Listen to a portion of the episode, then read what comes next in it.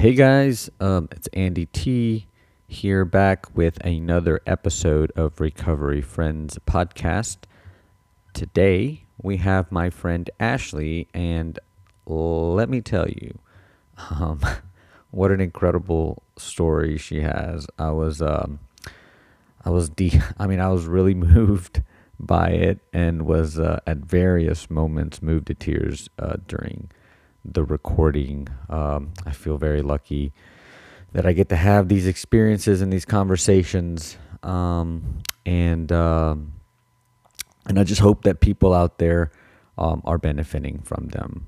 Um, I really hope you enjoy this episode because it um, it was truly like I felt really honored to get to do it.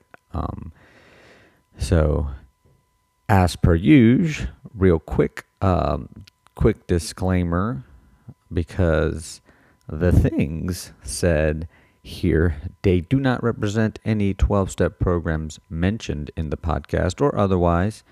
Uh, they're just the opinions um, of two folks who are having a conversation about how they got sober, um, how we were hopeless, and now um, somehow we'll be able to live a life, a functional life, which is uh, incredible and in many cases is like a miracle.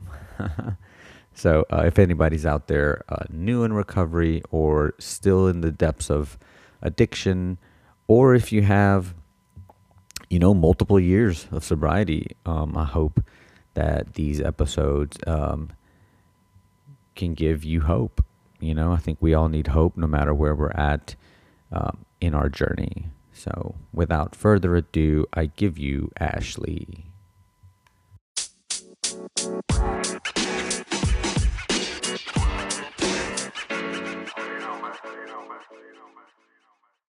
And one, here we are. Um, hello, Ashley. Hey, How are you? I'm doing well. Thank you uh, so much for doing this.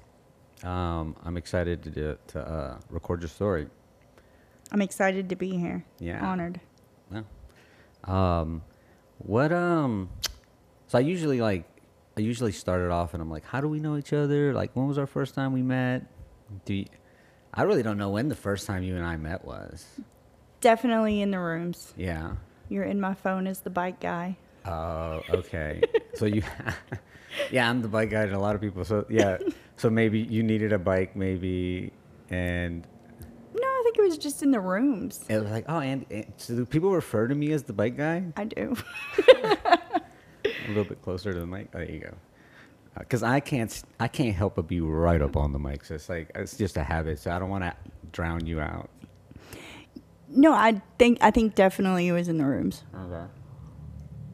I mean, of course, probably. I mean, that's how I know most people here. You know. But I usually have like a moment, like I always like, like the first time we met, like I remember something. But I think like you guys, you and I were just kind of like around the same sphere of people, and then uh, I got to know Nick Yeah. pretty well through uh, through the thrift shop.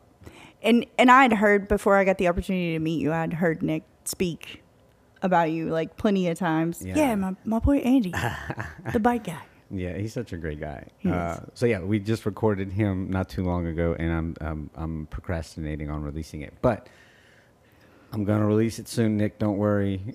Dude, it's going to be interesting because I'm sure I've stole some of his catchphrases over the years. Uh, wow, We're going to see. it'll be the same. Yeah, no, I mean, shit, a catchphrase is a catchphrase. you know, I think it, a cliche, uh, like a sobriety or any kind of cliche that's like that in recovery, I feel like is so personal to all people that you almost feel like violated when you hear other people use them. You're like, what? Wait, that's mine. yeah. Totally like- not. It's not yeah. like I have an authentic thought in my head. I got it from somewhere. For sure. Like I'm sure like yeah, I'm so I've heard it said that like originality is remembering and but just rem- forgetting where you remembered it from. Yeah, which is the case for me. I'm I'm a plagiarizing fool. yeah. um, cool. So yeah, I mean, you know, um, I we I explained to you the format. Um, uh, so if you would like to start, sharing your story with us. Uh, I would love to hear it. For sure. Um, wow, where do I start? Let's try the beginning. Be a good place. Yeah. So I was, you know, I was born into a family of people like me.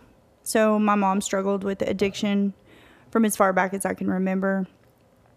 I would love to tell you that that's the reason that um, I was an addict and an alcoholic, but we both know that's not true. Yeah. Do you do you think it plays a part? Um, I would say yes. I would say yes, but then at the same time, I I think that we have cases upon cases where people came from good homes, you know, and and still ended up. True. So I, d- I don't think that that is. I think that ultimately I drink because I like the effects of alcohol. Yeah. I use drugs because I like the way it made me feel. For sure. And I think, uh, like, speaking that, like, on the uh, idea that, like, selfishness and self centeredness is, like, the root of our problems, like, I- I definitely nurtured my selfishness and self centeredness, you know? So it's like I definitely had the nature, but I nurtured it pretty pretty well too. for sure. And and then what we what we learn what we see growing up you know that that absolutely played a big part in it. Um so you know i i started i will say this living in a home of an addict i learned at a very young age to be as small as possible. Um not literally you Yeah. know but like my needs and my wants just to um be out of sight and out of mind. And and that stuck with me you know for a very very long time. But i started experimenting uh, with drugs and alcohol when i was very young. I was like 13 years old. And dude i realized with that with that small act of experimentation all of my worries slipped away. Yeah. and I can I can remember the first time that I drank uh, was with a bunch of little girls, girlfriends, you know, and I liked it so much I stole their alcohol so I could make sure that I felt like that the next day. Oh, wow. And that was really I was off to the races. Was that the first time you got loaded? Like, was did, or did you try weed or pills or something? No, it was alcohol first. Yeah. No, it was alcohol first, and then very quickly I progressed. Yeah. I think mine was definitely alcohol. I think. Yeah. It was you know it was easy. Yeah. Access was super easy. Hit it in a water bottle. I did that. I did. That's another one of those like I like I thought I was so clever when I was drinking. Like I had it in a water bottle and I'd go around, and then like I hear so many people did the same thing. Yeah. Like it made so much sense. It's just water. Yeah. But did you hear anybody say put it in a water bottle, or did you just No. come up with that on your own? No, that was a fly spur of the moment idea because I was like, wow, I want to perfect. Just I vodka wanna- in a water bottle. I want to take this home. Yeah. I want to do this tomorrow. Oh, you did it that time. Yeah. First time I drank. Wow. So you were putting it in a water bottle from day one. Dude, I was were- ready. I was ready. I was like, yeah, I have arrived. I didn't, that didn't come to me till way later when I was trying to like when I knew like oh man fucking uh, I need to like hide how much I drank. No, it was, I knew immediately um, the amount of anxiety that was relieved, the amount of stress that was relieved. I knew immediately I wanted to do that again. You're on like you know like there's different types of geniuses. You're a genius alcoholic. Yeah. Oh, for sure. Yeah, Oh, it gets genius better. Just wait. so, um, and then you know, like you said, very quickly it progressed to other things. Uh, stealing my grandma's pills, and really, by the time I was out of high school, I was a full blown opiate addict. Could not function without it. Um, or I'm sorry, while I was still in high school. Um, my mom lost her battle to this disease the summer before my senior year. And I would love to tell you that like I had so much empathy towards her situation, but I was so mad. How dare you? How dare you die? Wow. Was she? Uh, were you still living with her then? No, my grandma um my grandma stepped in and and took me out of that situation at about 8 or 9, but my mom was always in and out. Yeah. You know, like a good codependent, my grandma um didn't really know how to handle that situation. Yeah. Well, at, le- at least she uh, like took you out of that situation. Yeah, for sure. What good I have in me today is Yeah. is what my grandma instilled in me. Yeah. So your your mother was a, um opiate addict too. My mom was an everything addict. Okay. Um, but yeah, opiates were were her true love. I think what actually was um, what ended her life was benzos. Oh yeah. Yeah. Wow. And so, you know, when when that happened, I was I was really really mad at her and used that as an excuse uh, to continue to get loaded in different ways and and and more and more. Um you know, unfortunately, I lost my grandma about a year after my mom. And that's really when I was Oh. I was off to the races. I was So that was right right at the end of high school or like right after high school? It was my mom was like right after high school. I didn't graduate high Oh, school, okay. so I um, you know, Yeah, I was like, course. yeah, I'm That's you done. do. I'm done with this. We're not doing this anymore. This does not fit in with my plans. Uh-uh. And so um, you know, then shortly thereafter, my grandma um passed, and I don't really. I can tell you when my grandma passed. Um, that was one of the most difficult things that I had tried to face because really I felt like that's she was all I had left. You know, I grew up I didn't know who my dad was. He was just blank on my birth certificate. Wow. you want to talk about identity issues. um so it was just me and my grandma, you know, after my mom and then I lost her. I did have a beautiful daughter in the mix of all this loss. I had a beautiful baby girl. And you know, Andy, the thing is, I wanted to be a mom so bad. Yeah. I I had every intention of being the best mom, the mom that I never had. But unfortunately, the road to hell is paved in good intentions, and I wasn't capable to be there and be present and be the mom that she deserved. Mm. And um, I tried really, really hard, Yeah. and I was unsuccessful. Um, you know, I lost I lost custody of my daughter when she was around six. Okay. So I did it. I did it okay for for a couple of years, but how old were you when you had her? uh, 18. Okay. And so um, I I lost her when she was around six, and I had every intention of getting her back, you know. But after after I lost her, I just there were things that I was doing that I swore I would never do. Yeah. you know um and i was in so much pain because i had lost her. But the only way i could get her back is if i stopped using. Yeah. i had no choice over that at this point. So you were um, an IV IV heroin absolutely. User. at the end at the end i was i was iv heroin and meth. So, but during this period with your daughter, was it at like a, no. No? not yet. Okay. um no. I was i was a regular addict and i didn't stick needles in my arm. And that was You the were- mindset that i had you you know never go that far. But isn't yeah? It's funny. Were you? But you were doing heroin though at the time, or no? no they don't they didn't have heroin where i was from then No. well, it's funny because like I, I I think that too. Like, man, I loved opiates too. I discovered opiates in high school, and and and I I had a relationship with them. You know, all through my twenties till I got sober, and at the end it was like, um, you know, Roxy's and stuff like that. Um, but I never encountered heroin. Mm-hmm. You know, and if you'd asked me then, I probably I'd never do heroin. But like, honestly, if I would have found heroin at any point there and done it, like I, I would I would have completely fallen in love with it. I'm sure of it. so um where i'm from in tennessee like there wasn't any need for heroin we had a we had a dirty doctor on every corner Yeah. you know that that opioid epidemic that blew up in the foothills of Appalachia is very real Yeah. it's very very real so like there was no need for it you had 15 friends that were going to the doctor Wow. Yeah. and That's- so i you know not until the end was it even available or Yeah. in my scope i didn't know Heroin Yeah. was like still underground back then. Yeah, it just I wasn't um it wasn't around yet, Yeah, at least in my friend circle. for sure. So, um, all right. So you lose your daughter. Yeah, I lost my baby. And um I I had every intention of of getting my stuff together, getting my shit together and going and getting her back. And I blinked and 10 years had gone by. Wow. and um, you know, no contact with her.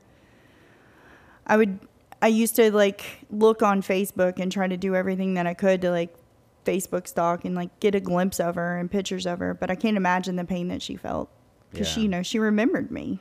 She was with me until she was six, Wow.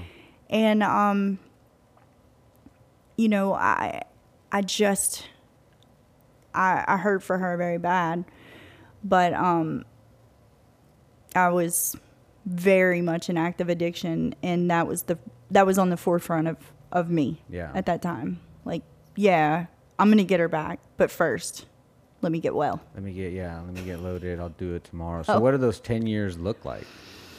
Those ten years um, were a lot of really bad relationships. Yeah. Because Tell me all about them. oh my goodness, um, I was, I was then and very much still am like almost like a little golden retriever. You know, somebody love me.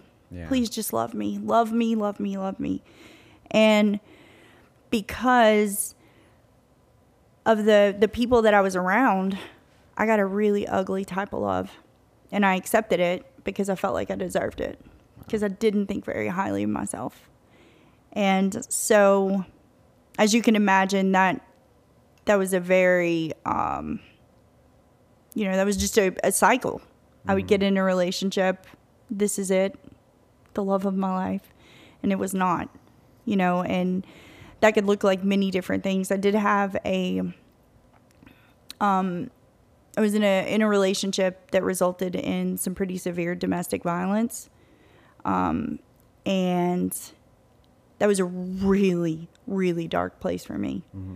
Uh, again, I was just accepting the love that I felt like I deserved. I think, you know, somewhere deep down, I felt like I needed to be punished. Mm. And I thought that, you know, of course, this is the way that I'm being treated because I am bad. And I ended up um, having a child with him. So, daughter number two. Yeah. And how old are you here? Oh, Lord, I don't know.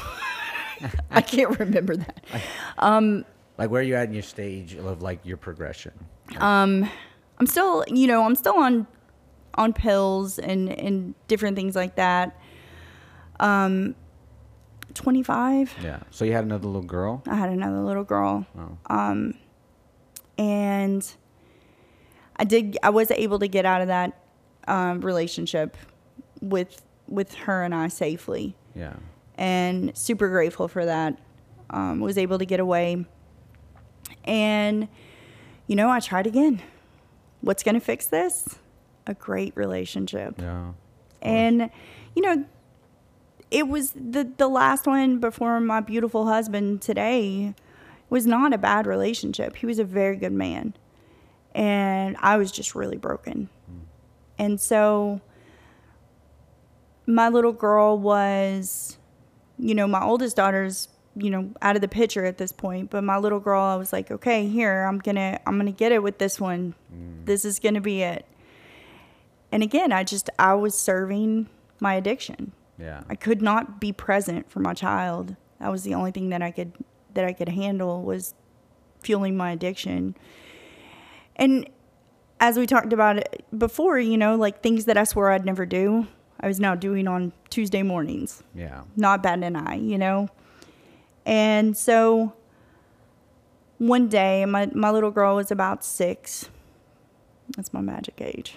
my little girl was about six, and um, I dropped her. I dropped her off with a friend in the family, with every intention of coming back and getting her. And I never came back because I was arrested, and that's really where my my journey started. Oh wow.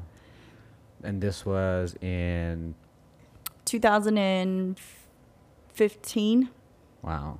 Mm-hmm. So so but so how many times did you try to get sober between like did you try at all? No, There was no attempts. no. There was What So- do you mean? That's an option? wow. No, there was no um there was no bouts of sobriety. I did have healthy baby girls that were not addicted. Yeah. Um and that was just by the grace of God. wow. But no, there was never a day where I was like, okay, I'm going to stop or uh, go into treatment or none of that. So this was this the first time you had been to prison or jail?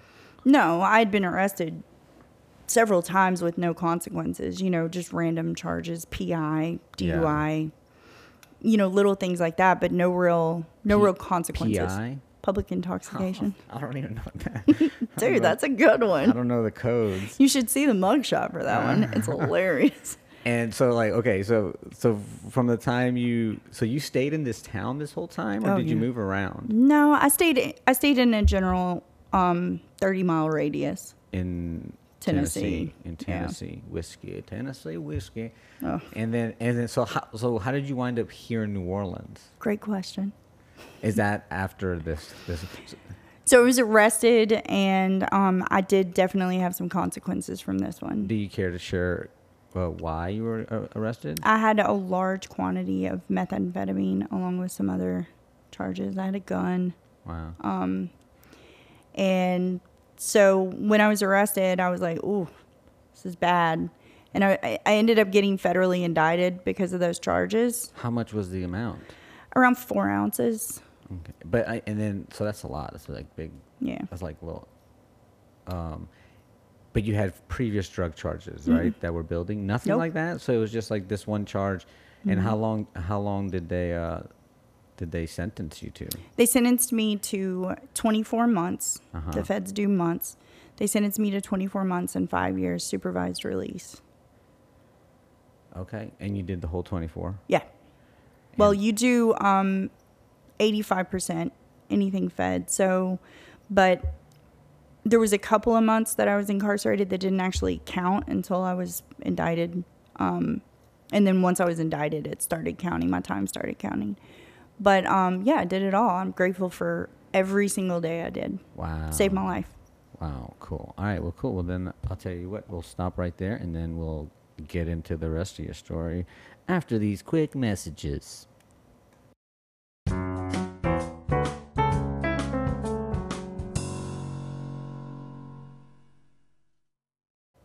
Okay, we're back from break. And, uh, okay, so, um, prison. Prison, prison? Like big girl prison. Like, uh, f- oh, you said feds, yeah. So federal fucking prison. That's tough, dude. I, don't- you know, I'm so glad I didn't do time. Like I, I did like I spent one night in County or well, parish. Yeah, you know, for for when I got when I finally got my my badge of honor, which is a DUI and Al- Alcoholics Anonymous. Good for you. You know what I'm saying? I earned my seat, and So yeah, it was uh it was big girl prison. I knew I was in trouble. Yeah. Um and and honestly, Andy, I will tell you, uh the night that they put me in handcuffs, I was so relieved. I was like, finally. Finally. Because I wanted to die. yeah, I was miserable. Wow. I was miserable. I didn't want to I, I didn't want to get loaded and I couldn't stop. and you kept getting like uh like out of trouble. Mm-hmm. well, I mean, it's a little podunk town. I kept getting out of trouble, you Yeah. know, and you know, I'm not I'm not slighting them, but I wish there were, you know, at the time drug court and treatment programs Yeah. because Well, in small towns, there's, not a lot of resources. there's Like, really not. I um, I mean, so I'm from a small town too. Um, it's in the middle of nowhere, Louisiana. Mm-hmm. It's a population of a thousand, and um, and honestly, a lot of people that stay there don't have much. I mean, like you see, you see a lot of them just get you know just stay wrapped up in that cycle. Yeah. And you know, and I remember I would have friends who would go off to treatment and then we'll be right back in that town. And there's no AA meetings there. There's no like outpatient. There's nothing. It's like it, it's it's just like what do you do? Get loaded. Yeah. Go out. Get you know you know you you buy pills from the same person you've been buying pills from your whole fucking Your life. whole life. And uh, and I always think thought like man it would because when I got sober I, used- I used to think of specific people and I'd be like man if they just could like get out of there and find the resources that I was so lucky to find, I, man you know. Um, but not everybody has that is that fortunate I guess. and and you know i believe that that night um it saved my life i believe that with my whole heart i don't believe i would have made it out with my life Yeah. and um you know i was i, I was arrested i detoxed on a mat on the floor Wow. and it was terrible In a cell by yourself or with Um, yeah. other women? No, in a cell by myself because I was a dangerous criminal. Yeah.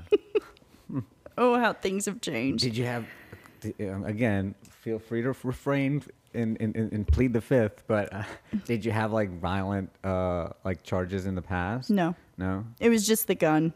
Okay. The gun got me. Yeah. and um you know not saying there wasn't things that that they missed you know but as far as like my my activities when i was in active addiction i was very much violent Yeah. Um, and so you know i i laid on the floor on that mat and all these these years of hurts and traumas and pains caught up with me in that moment you know in this tiny cell and i wanted to die Wow, I bet. I wanted to die. If I wouldn't have been too sick to tie my sheet, we wouldn't be having this conversation. But I was too sick to get up. Yeah. I was absolutely too sick to get up. And, And, this is after at least a decade of continuous use? yeah, Yeah. a, a or more. Yeah. 15 years? 15 years. Yeah. And so, you know, I didn't know what else to do. Um, I always believed there was a God. Yeah. I just didn't believe I had access to him. Yeah. And so I didn't know what else to do but just kind of pray for some sort of relief. I didn't know what that looked like. Like it's got to get better. And finally fell asleep. And the next day it was a little bit better, Yeah. you know? And I did that for a couple of 24 hours and just um just stuck it out. It was really it was really scary um because I didn't know if I was going to prison for 20 years or 2 years. Um and in the feds they do something really cool. It's called diesel therapy. so they'll just rack you up in the middle of the night and send you across the country. And so um, while I was waiting to be sentenced, you know, I did I did get moved around a lot. Now my first um, my first six months, I was in 23 in one lockdown in one in one county jail. I was in one tiny cell all the time, and then um, I was eventually moved somewhere else where I got four hours. 23 and 1. So you were locked up for 23 hours and you got like some rec time. Yeah, from 5 a.m. to 6 a.m. And so, and then uh, the other one, it was 20 and 4. Yeah, And because you were dangerous. yeah. That's so strange. So they were afraid to put you in a population? Well, in that one particular county jail, they were um, just in because I was actually property of the FBOP, and so they they didn't really know where to put me yeah. until I got to prison. Like that was exciting. I was Yeah. excited to go to prison. Um, You weren't so- afraid to be around like other felons and criminals? those are my people. They're still my people. Yeah. Um, no, I wasn't afraid. Um, I say that, but um, you know, when I got moved to the to the other county jail, I really had some hope at this point. Um, I started finding ways to be of service in whatever capacity I could, and you know what that looked like for me. One time was, um, a CO came to my to my door and said, "Hey, we've got a new girl. She's never been to jail before, and she's really sick. Can we put her in here with you?" And you know, I was like, oh, "Yeah, I guess." Yeah. You know, I didn't really want to deal with it, but then at the same time, I knew I had some things that I could offer her. Yeah. And so they put her in there with me, and I showed up for her, and it felt really good.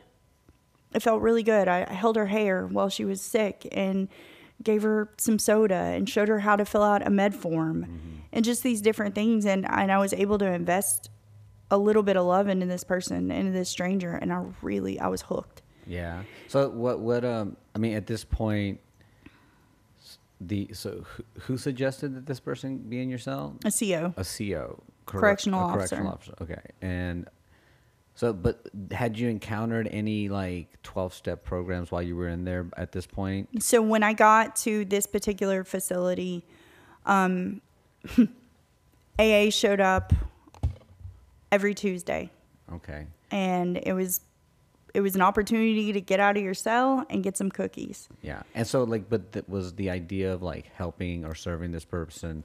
Was that like just something that occurred to you, or was it the CEO that suggested it, or had you heard it in the in? It was completely organic. It just happened. It just yeah. happened. Mhm. Um, you know, I did go to the 12 step program while I was in jail, and I sat in that room. I did not know what they were talking about. I thought that I had nothing in common for them, in, in common with them whatsoever. Like, I just, I was like, what is this lady talking about? You know, and I was still really foggy. Yeah. And, um, but it planted a seed in me because I'll tell you what I learned. No matter what, if it was raining, if it was sunny, she always showed up.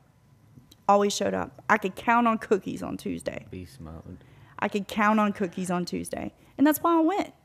But it don't matter Yeah. because there were some definitely some seeds planted yeah. um, in that time. And so I'm there for a little while. I did make a couple investments in my future. Um, looking back now, I got my GED while I was in there, awesome. and um, that was a big deal. Yeah. It was a huge deal for because sure. it was me telling myself there there was hope, Mm-hmm. you know, to have some sort of life when I got out. And then I off to off to Alabama to go to prison. And once I got there, um, I knew that I wanted something different. I had been removed from the drugs long enough that I knew I didn't want to do it. Uh, I absolutely count my prison time as clean time because there are so many drugs in there. Yeah. Of course. Um, what? So this is by far the longest you've ever been clean. Yeah, Yeah. yeah. And I had a question when you were detoxing. Was that the first time you had detoxed yourself to to like complete like sobriety that where to where you didn't use before you were fully detoxed? Yes. That was the first time. One hundred percent. Wow. Isn't it amazing like that feeling you get whenever you're finally kind of through the detox and you feel like it's well, at least I remember it. I remember like when I would try to detox myself and I would like when it would finally go away and I would feel good. Yeah. And I- Well, I don't think I ever got to experience that because Oh. I detoxed. And you were like, I'm in prison. I'm like still here, dude. I'm still here, Yeah, and like- uh, it's still the same four walls, and I don't know what's Yeah. gonna happen. And also, I mean, shit, like you said, like all of that past stuff just boom right in front of your face. Yeah, just n- absolutely no, No escape. solution. No solution. I didn't have any solution for it Yeah. whatsoever. And like all those things that I've been out running for all those years, there was nowhere to run. Yeah. You you deal with it uh, to the best of your ability. And you know, I got to prison and I was like, yeah, I'm going to do classes. and so anytime those doors were open for classes, I was in class. And that's how I managed to stay out of trouble Yeah. while I was in prison. Um, I started realizing that I did not want to go back. I was so scared. I was more scared um, to be released than I was to go in. I was trying to figure out ways I could break the law in there and not hurt somebody so I could get more time. Hmm. Like, I didn't want to leave. I can imagine. Yeah. Fuck. Um, I did okay in there. You Yeah. know, I had a little, I had a little group of friends. I was working on myself, and it was really scary to think I'm going out of here homeless with absolutely no resources. And so, I and this is what 12 no 24 months? We're getting towards the end of, two of full years. two full years. wow. Um yeah dude look not to interrupt you i'm on my i'm, I'm good for like messing up people's flow but It's okay. uh i remember i was in i was in long-term treatment for six months inpatient and after i got out i was like i want to go back. Like i felt like 'cause it was just so like i got so comfortable and everything was had become so like kind of like chill easy. I had my boys. Yeah. it was like the first time like in a long time where i was like connecting with people in there and we're cutting up having a good time.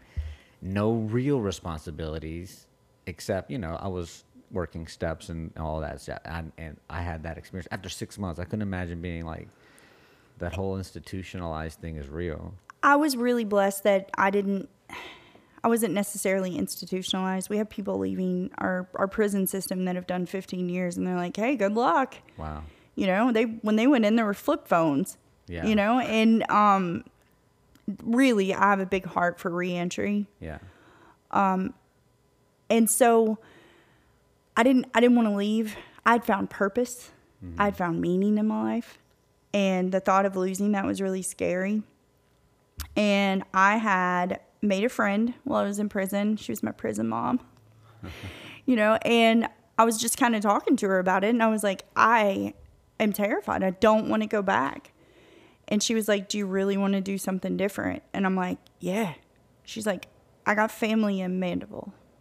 And I was like, Hmm. And so I advocated. It was a very hard advocation for them to relocate me. And, you know, when I got out, I had to go back to my hometown to check in to to be relocated. And that was really scary. Because that's where they send you to be like under supervision. Yeah, And you have so- to yeah. I went under supervision. You know, I was under supervision where my indictment was out of, but they were going to let me be on courtesy supervision out of Louisiana, but first I had to go there. And I um I was really scared. I was like, man, I don't want to run into anybody that I know, you know. And so I went a couple of towns over and I got a hotel room to check in and then off to Louisiana, right? I wa- I was very specific to leave and go a couple of towns over. And this is a really this is just shows you how God how God kind of shows up. So I go and check in with my PO and I'm like, "Here I am." And he's like, "Okay, take a drug test." And I'm like, "No problem." He's like, "Okay, I probably won't see you again. Good luck and I'll be in contact with your supervisor down there." And I'm like, "Yeah, okay." I go back to my hotel room. The crew that I was hiding from was staying at the hotel. Golly. How- And is that like a God showed up moment or a God like like like checked his phone moment and stopped paying he was, attention? he was like, "Oh, let's see how this God, God plays out." stopped paying attention moment. No, because it it gave me it gave me the confidence to know that I could say no when faced with with the things. And and that's what I had to do. Like I'm literally walking back to my room yeah. and here comes the crew. The crew. The crew. The- how did how did so did they know? They knew you were there. Nobody knew. No. Nobody knew I was getting out. I didn't tell anybody. They were just partying. And were they like, oh my god? Yeah. They were like, hey, we're so glad to see you. When did you get out? We're good. Let's get right. And I was like, no, no. You know, and really looking back, Andy, my PO had just told me he's not going to see me again. I got three days before I got to check in. Yeah, you could have done it. I could have got right, you know, and but I did not want to go through that detox again.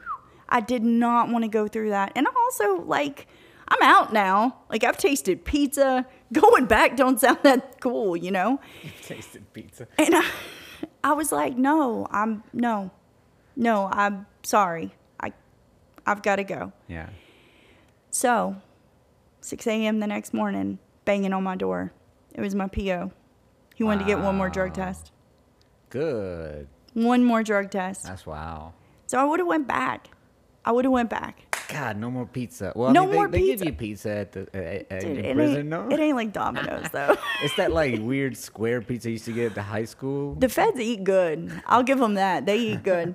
Um, and so I was off to Louisiana. I did um, enroll in the only way I could really get them to release me. that tricky PO. That was trick. He was fuck. He was Good for him. yeah. Good for him. For sure. I'm really proud of him. And I, I've contacted him since and been like, hey, I'm still sober.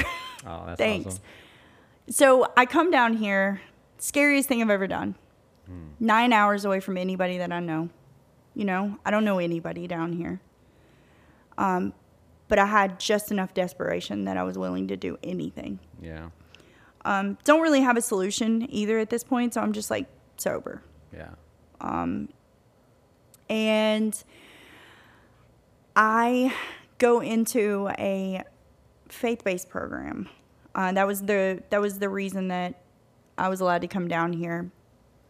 I didn't do really good there.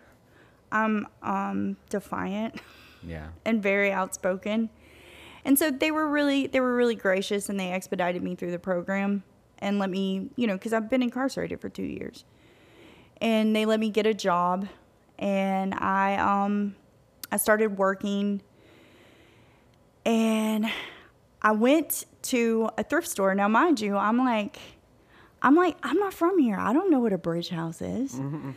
Right? So uh, you're are you living in New Orleans or you're on the North Shore? I'm in Metairie. okay, you're in Metairie. I'm in the mean streets of Metairie. They're pretty mean. That's what I heard.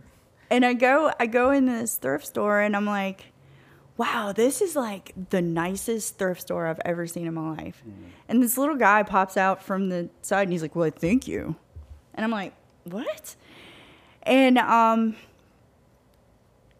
you know, it, he was I was flirting, he was flirting, and I go to leave and this guy doesn't even ask me for my number and I'm like, "Man, I laughed more in the 30 minutes I was in that thrift store than I have in the last 3 years of my life." And so I went back in and shot my shot. I gave him my number, and um, I'm happy to say that he's my husband today. What a miracle. But it was funny because I'm trying to figure out how to tell this guy, hey, you don't got to meet my dad, but I need a copy of your ID to take to Poydras to give to the federal supervising officer. You know, to be around you, like that's a thing. Wow. You can't just be like running around with randos. You got to they got to approve it. and um, you know, I'm trying to figure out how to tell him I'm like sober and I, I don't do any of those things. And one day I called him and he was like, I'm sorry I didn't answer. I was in a meeting and I was like, Oh, cool. You had a work meeting. He's like, No, I was in a I was in an AA meeting. I was like, No shit. Me too, dude. and he did give a copy of his ID to the feds. Wow. And that's just to hang out. Like that's like so you're so this is like before you guys first hang out. This is no, we had been like hanging out on the Okay, slick. uh, and um but like for me to to be around him Like, i needed to let them know for sure. that like i was i was talking Because to it this suck guy if you're like you just like meet him. He's like, well, I need your ID first time. yeah. ever-" no i eased into it and so from from there i did go to um a sober living in the area and really dude i got to experience women on a degree that i never knew was was possible um in in addiction i always looked at women as threats never allies Yeah. and so here i am very far from home and i'm surrounded by all these women and they just loved on me. They loved on me so much, and that that Oxford House, that sober living, taught me how to be a woman. I knew if I didn't pay my EES, I didn't have anywhere to go. ES. Um, equal shared spending account. I don't know, Yeah. Like Like rent. rent. Yeah. there you go. Um, I knew that if I didn't, um, I didn't pay that, I didn't have anywhere to go, and if I didn't have anywhere to go, they were going to send me back, and so I always Send made you sure back where Tennessee. Tennessee. Yeah. And so that was not an option for me. And so I um I started building these relationships with these women. You know, I had nothing to offer. It, it, as far like looking back, physically I had nothing to offer. And I learned how to build relationships. I started going to AA cuz you got to in sober living. And I really found my tribe in in AA. I um, started going to meetings. I'll never forget it. They did the vision for you at the end of the meeting. I thought it was the coolest thing in the world that everybody was like, join us. I was like, yeah, dude, I need some of this in my life. and, and I drank the Kool Aid. Yeah. I drank the Kool Aid. I got a sponsor. Nice. Um, started working the steps. Started really, really getting in the book, and, and that book became alive to me. Um, I did reach out to my oldest. The Bible No, the big book of Alcoholics Anonymous. of Alcoholics Anonymous. um, sorry, I should have specified. Um, that book, you know, really came alive to me, and I, I had, I received so much from it. Like I still, I'm such a big softie. Like I'll read it with my sponsees today, and I'm like crying. but it's, it, I believe, you know, like I totally believe in in AA, and I bought into it. So I I did reach out to my oldest daughter when I got out of prison.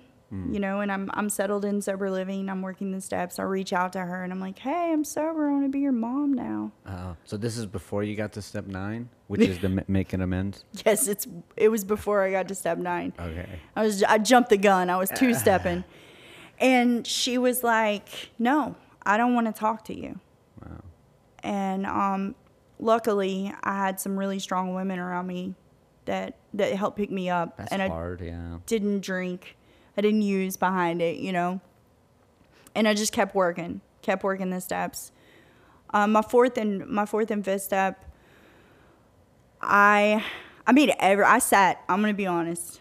Um, circle of trust. I sat on four and five for a while, Yeah. and I'm really How grateful. long?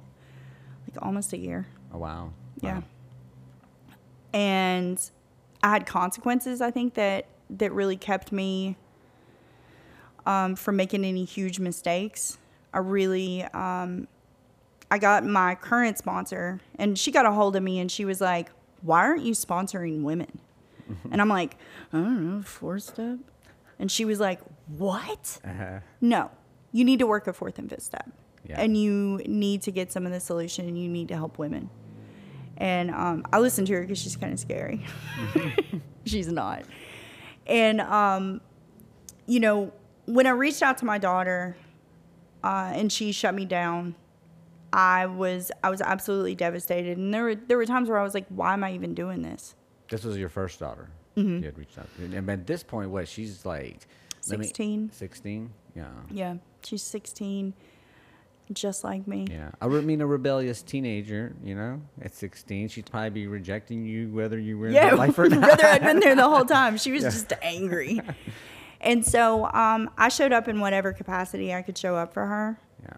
And, you know, I, I sent letters, uh, open ended letters for years and um, continue to work the steps. I did decide that I wanted to uh, work in treatment. Um, I really felt drawn to it. I applied at a couple of treatment centers and got shot down because my background was really bad, Oh. you know? But I didn't give up and I waited until COVID hit and they got really desperate. and um, I found exactly where I was supposed to be. Yeah. That's awesome. And so, let's see. So I keep reaching out to my daughter. Yeah. Um, and I, um, you know, some of the most, some of the most pain I experienced while in sobriety and like trying to work these steps and trying to, to go through these things and was trying to sign those cards that I was sending to her. Yeah. You know, I'm, I wrote a card out. I'm sitting down. You're like, do I sign my name or mom? Yeah. Like, Wow. I know it sounds like not a big deal. No, I can see it.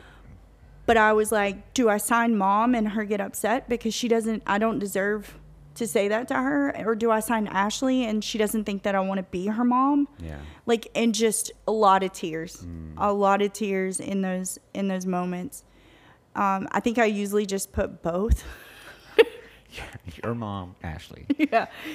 And uh, I just kept showing up. and so she was, uh, who was raising her? Um, she had went with her dad, Okay. with her dad. Yeah. Um by this by this point she's with her dad and um you know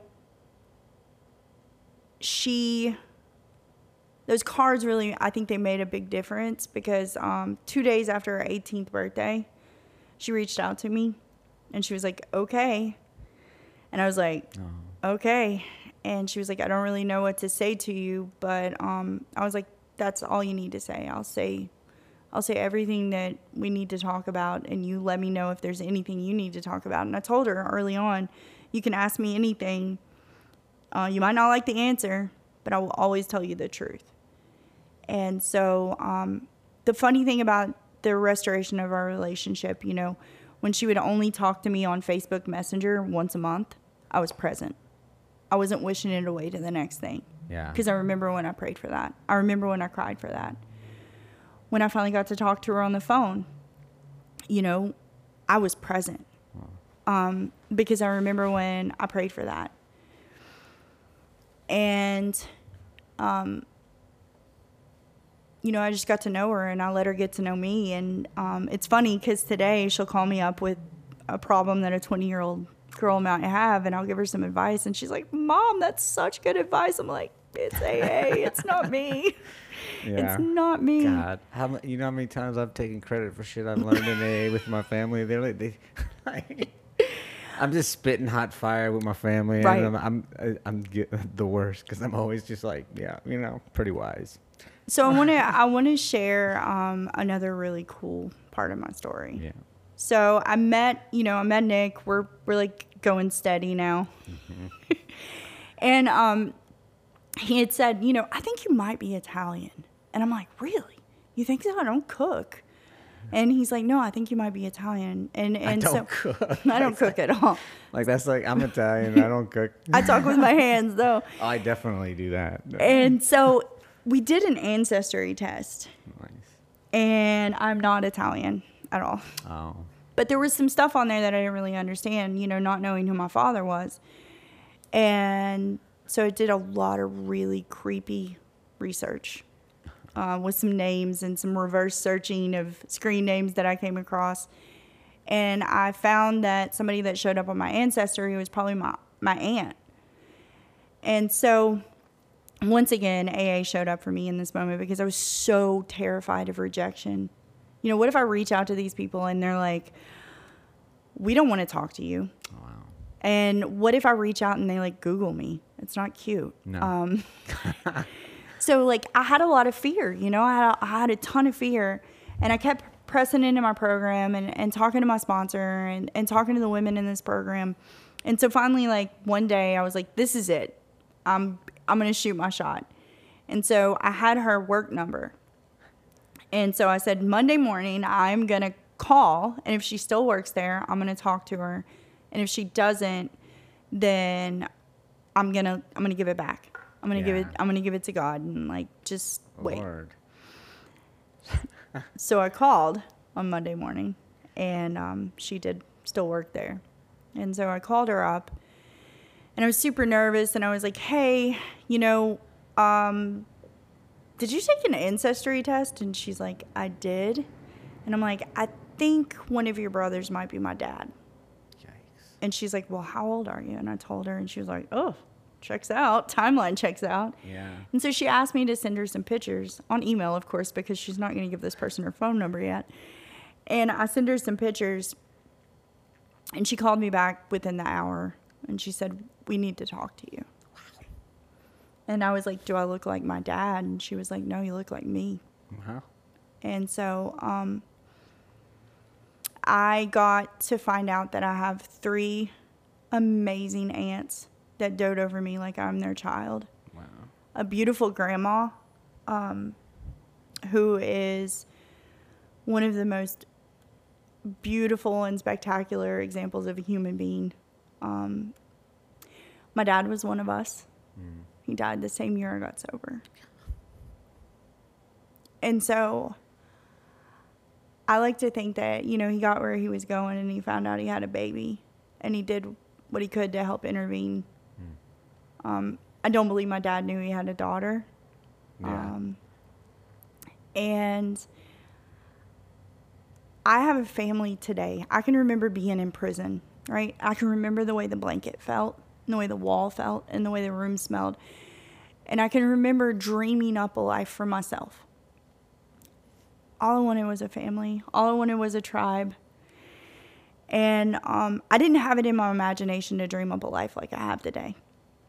I didn't I didn't know it was possible. You know, never in my wildest dreams did I believe that I was going to get connected with my family that I never have to make an amends to. That I get to watch them heal through me over the things that they carried with my dad. I get to watch them soften and and get um and they tell me all the time you're all the best parts of your dad. You know, and so where does that happen? God, I don't know. I don't know, but man, got me over here fucking crying. oh man, that's so amazing. God, Ashley. So I went back home. Um, I went back home after about six months of that initial phone call. I went back home to meet them. The moment I got off the airplane, I knew that Oh. I was their family because they had "It's a girl" sign. Yeah. They were like, "Oh, it's a girl," Oh wow. and um, I got to So they didn't even know. They didn't know that. They just knew there was. But they knew there was a, a kid. no. They did not know there was a kid. Oh Nobody knew. wow. Um, my grandma, you know, they were really they were kind of on the fence like how do we tell her? Do we tell her what's mm. you know, and they just told her and she was like, "I have another granddaughter." Oh. You know, and I, I did tell him, I was like, hey, I want to be completely transparent with you. I am, at the time, I think I was five years sober. I was like, I am five years sober. And that's when they told me that, you know, my dad also struggled with addiction. And they are like my biggest cheerleaders. Wow. They're so proud of me.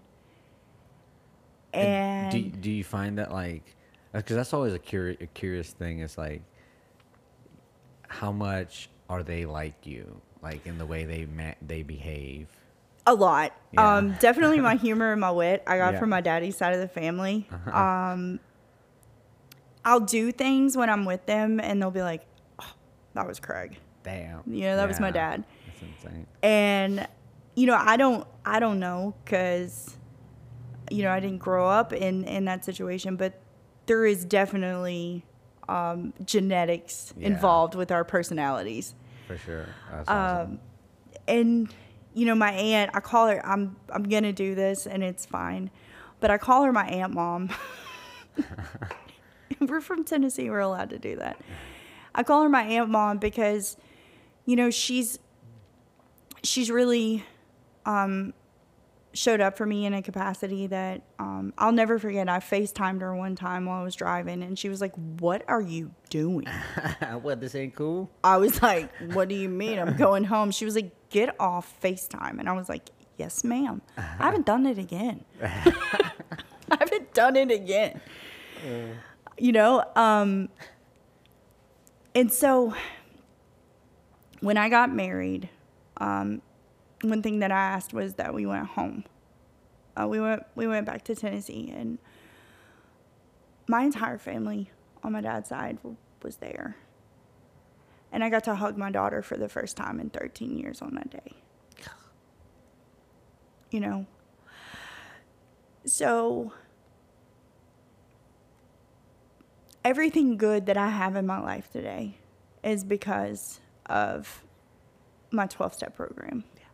Every every single part of it is because of the work that I've done with my sponsor and the work that I continue to do with my sponsees. Mm-hmm. You know, none of that. I wouldn't have any of that. I wouldn't have been able to get the stupid ancestry test without my program and my sobriety. Yeah. And I wouldn't be able to show them what a woman in recovery looks like. I wouldn't be able to show them that we, we do recover. Um, and so that's been a big deal, Wow. a huge deal. Amazing. God, what a um. I don't know. uh, This might be. I don't think any other person's gonna top this. This is like so good. Um, Thanks. It's my life. it's trauma. it's a beautiful story, though. Um, dude, thank you so much. Really, God damn it, thank you so much. You're welcome. Um, do you have anything else you'd like to share? Um, I just wanted to I wanted to say, you know, those those years ago when my sponsor told me that the Magic was was sponsoring women, she was not lying. Um, I love my girls so much, and they save me every single day. Um, and watching them, you know, start sponsoring and then their sponsees start sponsoring has been one of the the biggest and sometimes I call my sponsor and I'm like, I'm doing it wrong. She's like, What do you mean? I'm like, There's no way I should get so much joy out of this. And she just giggles at me and she's like, It only gets better. Wow. And um it's been an amazing journey and I cannot wait to see where it continues to go. Yeah. Wow. Fuck. Keep on the road you're on. You're doing amazing um, yeah, I guess we can wrap it up there. I mean, this is beautiful. Thank you so much. Thank you. All right.